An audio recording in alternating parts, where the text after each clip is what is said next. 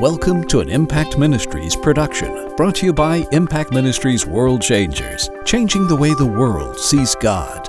Learn how you can become a world changer today by visiting www.impactministries.com. Now, here's your host, founder of Impact Ministries and developer of Heart Physics, the self development programs that have changed thousands of lives around the world, Dr. Jim Richards. Hey, I'm Jim Richards. I don't know about you, but man, I am enjoying life. I hope you are. If you're not, you're at the right place, but because I'm going to tell you something, Jesus came for you to have life at its best.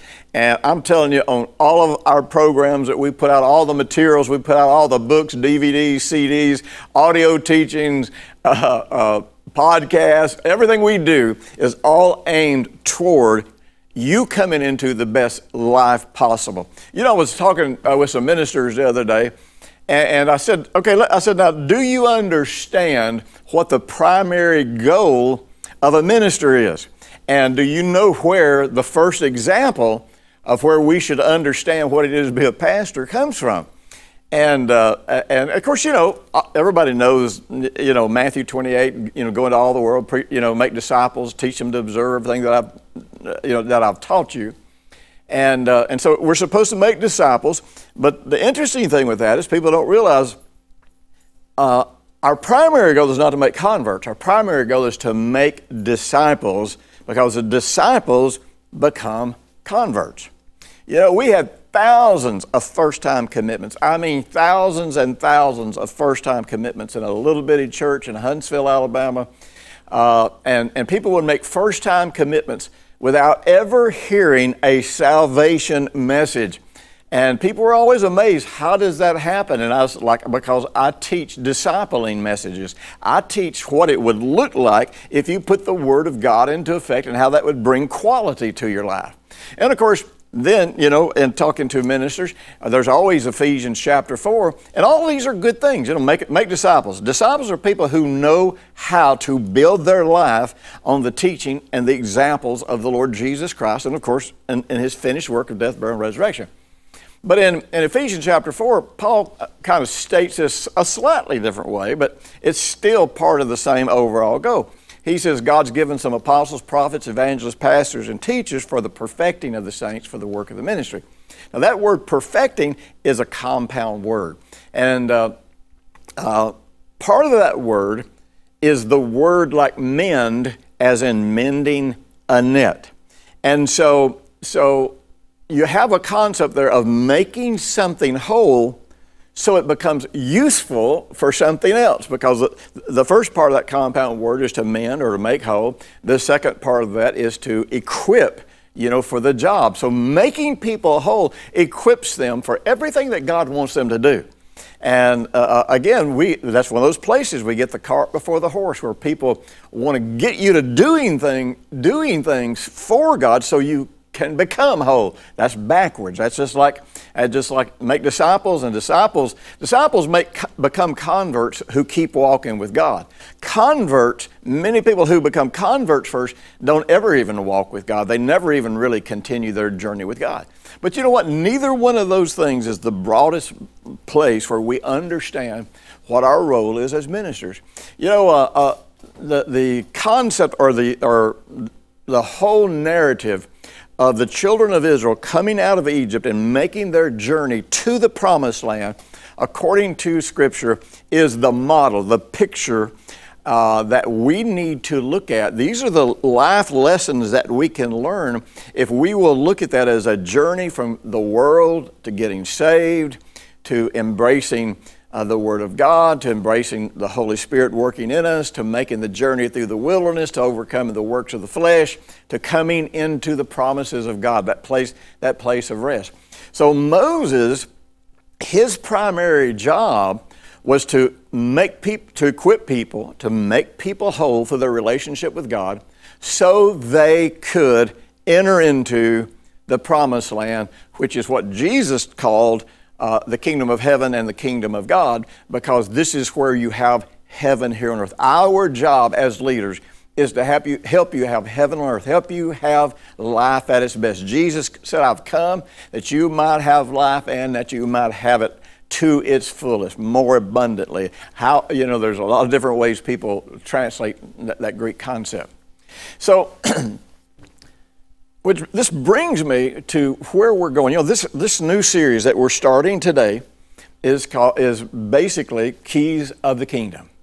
And um, Keys of the Kingdom is really the operating system for a believer who intends to have the abundant life. Now, I don't know how many times you, you said this yourself, or maybe you hear somebody say this, and they say, like, you know, life is tough.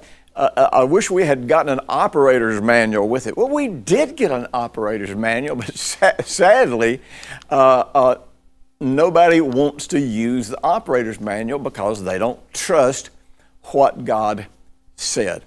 You know, I used to, years ago in, in marketing businesses that I owned, I would train people to do, to make contacts, to make telephone calls. And, uh, and, and when I would hire somebody, you know, if they were in a representative position, uh, they would make phone calls and they would go out and, and meet with people face to face and make transactions. Well, here, here's what was really interesting. This was a, an eye opener for me. And I'm so thankful that there were many of these things I learned in business first instead of learning in ministry.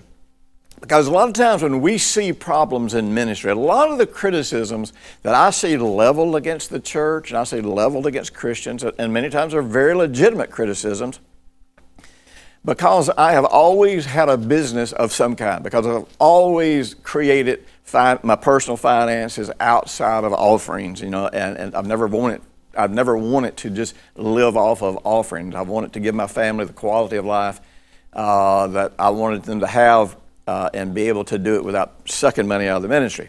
So, because of that, I've always been in some kind of a business. Now, fortunately for me, I was also trained as a medical professional and had a clinic for a number of years. So I got to I got to observe and work with and train and equip people in a business setting.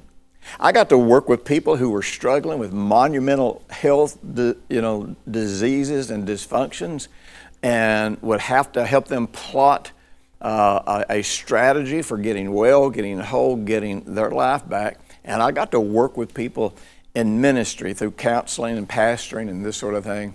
And what I saw is this the problems that we have in the church are the exact same problems that I had with people in business they were the exact same problems that I had with people in the clinic, in that people struggle to work a plan. And, uh, uh, well, really, any, any area, almost any area that you can criticize the church, and people love to criticize the church usually as a justification for their own dysfunctional lives. But uh, almost any place you can criticize the church, you, take, you look at that person's life, and they don't just do that at church. Whatever their dysfunction is, they do it in their job, they do it in their business, they do it with their family. In other words, people are just people, and people have people problems. They have people issues. I was, I was talking with a friend the other day, and he, he started talking about uh, uh, uh, a particular issue that he had. And I said, Well, you know what? Your problem is not your issues, uh, your issues are your problem uh, you know, you're not you're not struggling with your issues. You're just struggling, or you're not struggling with a, a, part of your issues. You're just struggling with issues, and and you're struggling with those issues because you don't know who you are because you're not putting into practice what the Word of God teaches us. Now, I wasn't being critical. Now, I'm probably saying it right now a little differently than I said it in that situation because I don't remember all, all of the details. But people are just people, and we all have the same problems. And it doesn't matter if it's church, our relationship with God, our health. Uh, our work, our, our relationships. We just we just package those problems differently in different situations. Now, when I used to train people one to, to do uh, uh, sales and marketing, one of the interesting things that I saw was this. I would take everybody through exactly the same training program. In other words, there was no difference. Nobody ever got any preferential treatment. And it was real simple the people who worked the plan as I gave it to them, they would fall into a, a percentage bracket of success. In other words, a new person coming into a particular business, you know, we always worked out the numbers and it was like, okay, a new person coming in who has no background in this is probably going to close uh, you know, 40, 30% or 40% of their, of their uh, sales. And the person who comes in this with a little more experience is probably going to close, you know, 50 to 60% of their sales. And so, so we pretty much knew uh, the percentage of success that a person was going to have when they, would, when they would come into our business. But here's the deal people only fell into those success brackets if they worked the plan as it was given to them. Now, what was interesting was this. I saw incredibly intelligent people, serious people, people who wanted to make money, people who wanted to do well for their family, and they would not work the plan as it was given to them, which means they would come up on some part of the plan that they didn't trust, some part of the plan that they thought their ideas, even though they had no experience or no background in this particular in this particular field, they, the, still they felt like their way of doing it would be better, and and they just would not get the close rate that you know that everybody else would get. Now, but the, the most interesting thing that people would say to me when they would get off script, when they would start working a different plan, was they would feel like that I had left something out of their training. In other words, you know, this can't work like this. This can't be this easy. Uh, there, there's something you're not telling me. There's something that you're absolutely leaving out. Well, n- there wasn't anything I was leaving. I wanted them to make sales because when they made money, I made money, the company made money, everybody made money, everybody came out on top. Well, I got news for you. This is exactly what we do to Jesus. Jesus gave us operating instructions for how we as individuals could live the abundant life, how we could experience heaven on earth, how we could experience the very best that God has given us through the Lord Jesus. But when people always tend to think that you're leaving something out of the instructions, then they're going to go rogue and they're going to do things the way they want to do them, the way they think it ought to be done. Now, we come up with excuses for this. Now, obviously, some people just don't read the Bible for themselves.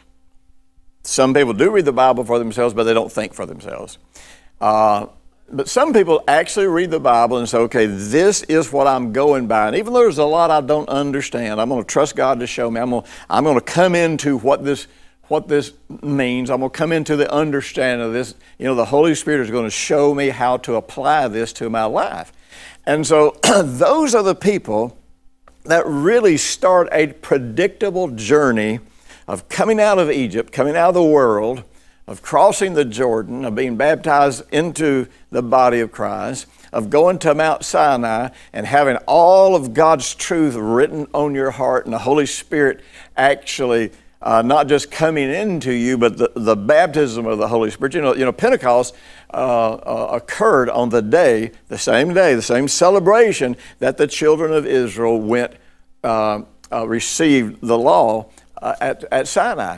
And, and, the, and this is how you know that the law is not a negative thing. The way we have twisted it into legalism is not true at all because everything that God put into us, all of His commandments, He put that into us according to the New Testament language, original language, in a way that brought it to us in the way He originally implied. It's amazing. Sometimes I'll be talking to somebody and they're, man, they're going through some kind of conflict at, at home or conflict with a spouse or, or whatever. And, uh, and you know, I'll say, you know what, you, you just need to forgive this, this. You just need to send this offense away and stop dealing with this. And, and like, I can't do that. Well, yes, you can. No, I can't do that. Well, really, Jesus said you could. Yeah, but, but I can't. There, there's something different about me. There's something unique about my situation. There's something that changes all of this that makes me exempt from the wisdom of the Lord Jesus Christ. I just, just, just, just can't do it. And that person's life will get worse and worse and worse, and they'll get more tormented, more tormented, more tormented, and more tormented. But they still insist that doing it their way, holding on to the grudge, holding on to, to the anger, holding on to the resentment, holding on to the offense, they still insist that somehow by doing it their way, uh, it's going to work out for them because because, you know, obviously you just can't do this stuff that Jesus said you could do, and it's really not going to come out the way He says it's going to come out. Listen, there's, there's no help for that person. There's no help for the person that looks at the Word of God and says, I'm not going to do it, can't do it, don't believe it'll work, I'm going to do something else, got another plan, whatever they say. If they say anything other than, Yes, Lord. Remember, Jesus said that the person who hears His words and does not put them into practice is like the person who built their house on the sand. That when the storms of life come, because they have no foundation, their life will be destroyed. Now, that's not God destroying it. That's not God getting even with them. That's not punishment. That is you up against life using your power, your strength, your ability, your wisdom instead of His. But He says, those who, who hear my words and put them into practice, that person builds his house, which is his life, on the rock. You know, it's interesting too, by the way. Uh, you got to remember, you know, uh, Jesus didn't preach in Greek. He preached in uh, Aramaic dialect, and, which was closer to the original Hebrew language. And uh, in the Hebrew, uh, the house, a house, and the heart are represented by the same letter in the Hebrew alphabet. So when you start talking about a house, you understand that house or that household is based on what comes out of your heart, what comes out of the beliefs of your heart. So you could, you could really say that Jesus was saying, whoever establishes their heart in my teachings, that person, the waves will crash, the wind will blow, and they will remain standing because they're experiencing the life and the power of God. So I want you to know something. Jesus taught us everything that we need to know to have life at its best. And, uh, and then we have all kinds of examples in the Word of God. But it's, uh, by the way, let me just say this it is another amazing phenomenon that with our mouth we call Jesus Lord, but really there are many people that don't believe you can follow Jesus' teaching. There are many people that think he was a legalist or that he was teaching you know, the Old Covenant. Jesus wasn't teaching the Old Covenant, He was teaching the Scripture, He was teaching the Word of God. So, you know, when you reject Jesus' teaching, and, and, you can't replace Jesus' teaching with Paul's teaching. You can't replace Jesus' teaching with Peter's teaching. You can't replace Jesus' teaching with anything because Jesus was the exact representation of God. He showed us exactly what God intended, what God's true intentions, therefore, what His the true application of His commandments should look like. And what they should always look like, and what the intention should always be, is to walk in love one toward another. And I got news for you. When that's, when that's how you apply any part of the Word of God, you are going to be in harmony with the Lord Jesus Christ. Now, in Matthew 16, and verse 13, Jesus, it says that Jesus came into the region of Caesarea Philippi, and he asked his disciples, saying, who do men say that I, the Son of Man, am? Now, this is really interesting because he's getting ready to teach them something that they will only understand if they accept him as the Son of Man. Now, I'm going to tell you something. This, uh, this is more important than you will ever consider. The teachings of Jesus about him being the Son of Man and how you interpret that and how you see that will have more to do with your capacity to have life at its best than almost anything else you believe other than the death, burial, and resurrection. Because you see, when Jesus came to planet Earth, and he, he showed us two things. He modeled two things. Number one, he showed us exactly what God was like. Every miracle he did is in line with what God would do. Every, you know, every person he forgave, every kindness, every act of mercy, all of this was an exact expression of God's will, God's intention, and how God relates to man. Now, religion had so twisted all of that that no, people couldn't see God as he was and so we had to have Jesus, the Son of God, the second person of the Trinity, come to planet Earth and show us what God really looked like and show us how to apply the Scriptures. But He showed us something else, and this is where we really miss it. He showed, uh, uh, or, or where we really miss it as far as us being able to live in abundant life, in life at its best. He showed us exactly what a man, a human being, a man or a woman, filled with or yielded to the Holy Spirit could do and what their life could look like. Remember, Jesus said John 14, 12, He that believes on me, uh, the things I do shall he do also, and greater than these, because I'm going to the Father. So Jesus is saying, if you believe on him, but remember, you got to believe on him as the scripture says. And when Jesus talks about his ability to have authority in planet Earth, he always refers to himself as the Son of Man, not the Son of God. Now, there, I have no way to get my head around all of this. I just know it's true. Jesus was the Son of God, but according to the book of Philippians, the second chapter, he emptied himself so that he took on all of the boundaries, all of the limitations of mankind, of the human race. And the only difference was he was without sin. And people look at that and say, well, see, he was without sin. So, you know, he, how can he be a model to me? Well, I'll tell you how, because when you got born again, you became without sin. Your spirit was made righteous, and your spirit can't get any more righteous than it is. And so, even though you may sin, you don't have a sin nature anymore. And so, really, you have the same capacity to know and see and express God and express God's power that Jesus had. By the way, be sure and check this out. If you really want to make this journey into knowing how to operate, how to use the keys of the kingdom to have heaven on earth. I got tools and resources for you. You know, I got an incredible new book that I've just released called Keys of the Kingdom. And then I've also got two tools that I recommend you getting to use with this book. And it is the series uh, On Earth as in Heaven.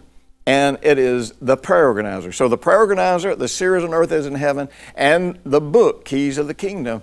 Um, these we're going to put these in a special price in a bundle. Now you can get you can get them individually if you want to, but you'll get a real deal if you get all three of them. And I, I want you to have all three of them because I want you to have all of the tools you need to know how to move forward confidently in this.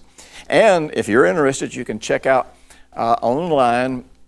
Uh, we decided that we're going to make it available through video uh, that you can purchase it online, uh, a heart physics uh, seminar called Meditative Prayer. So you can check out all, this, all those resources, decide what you need.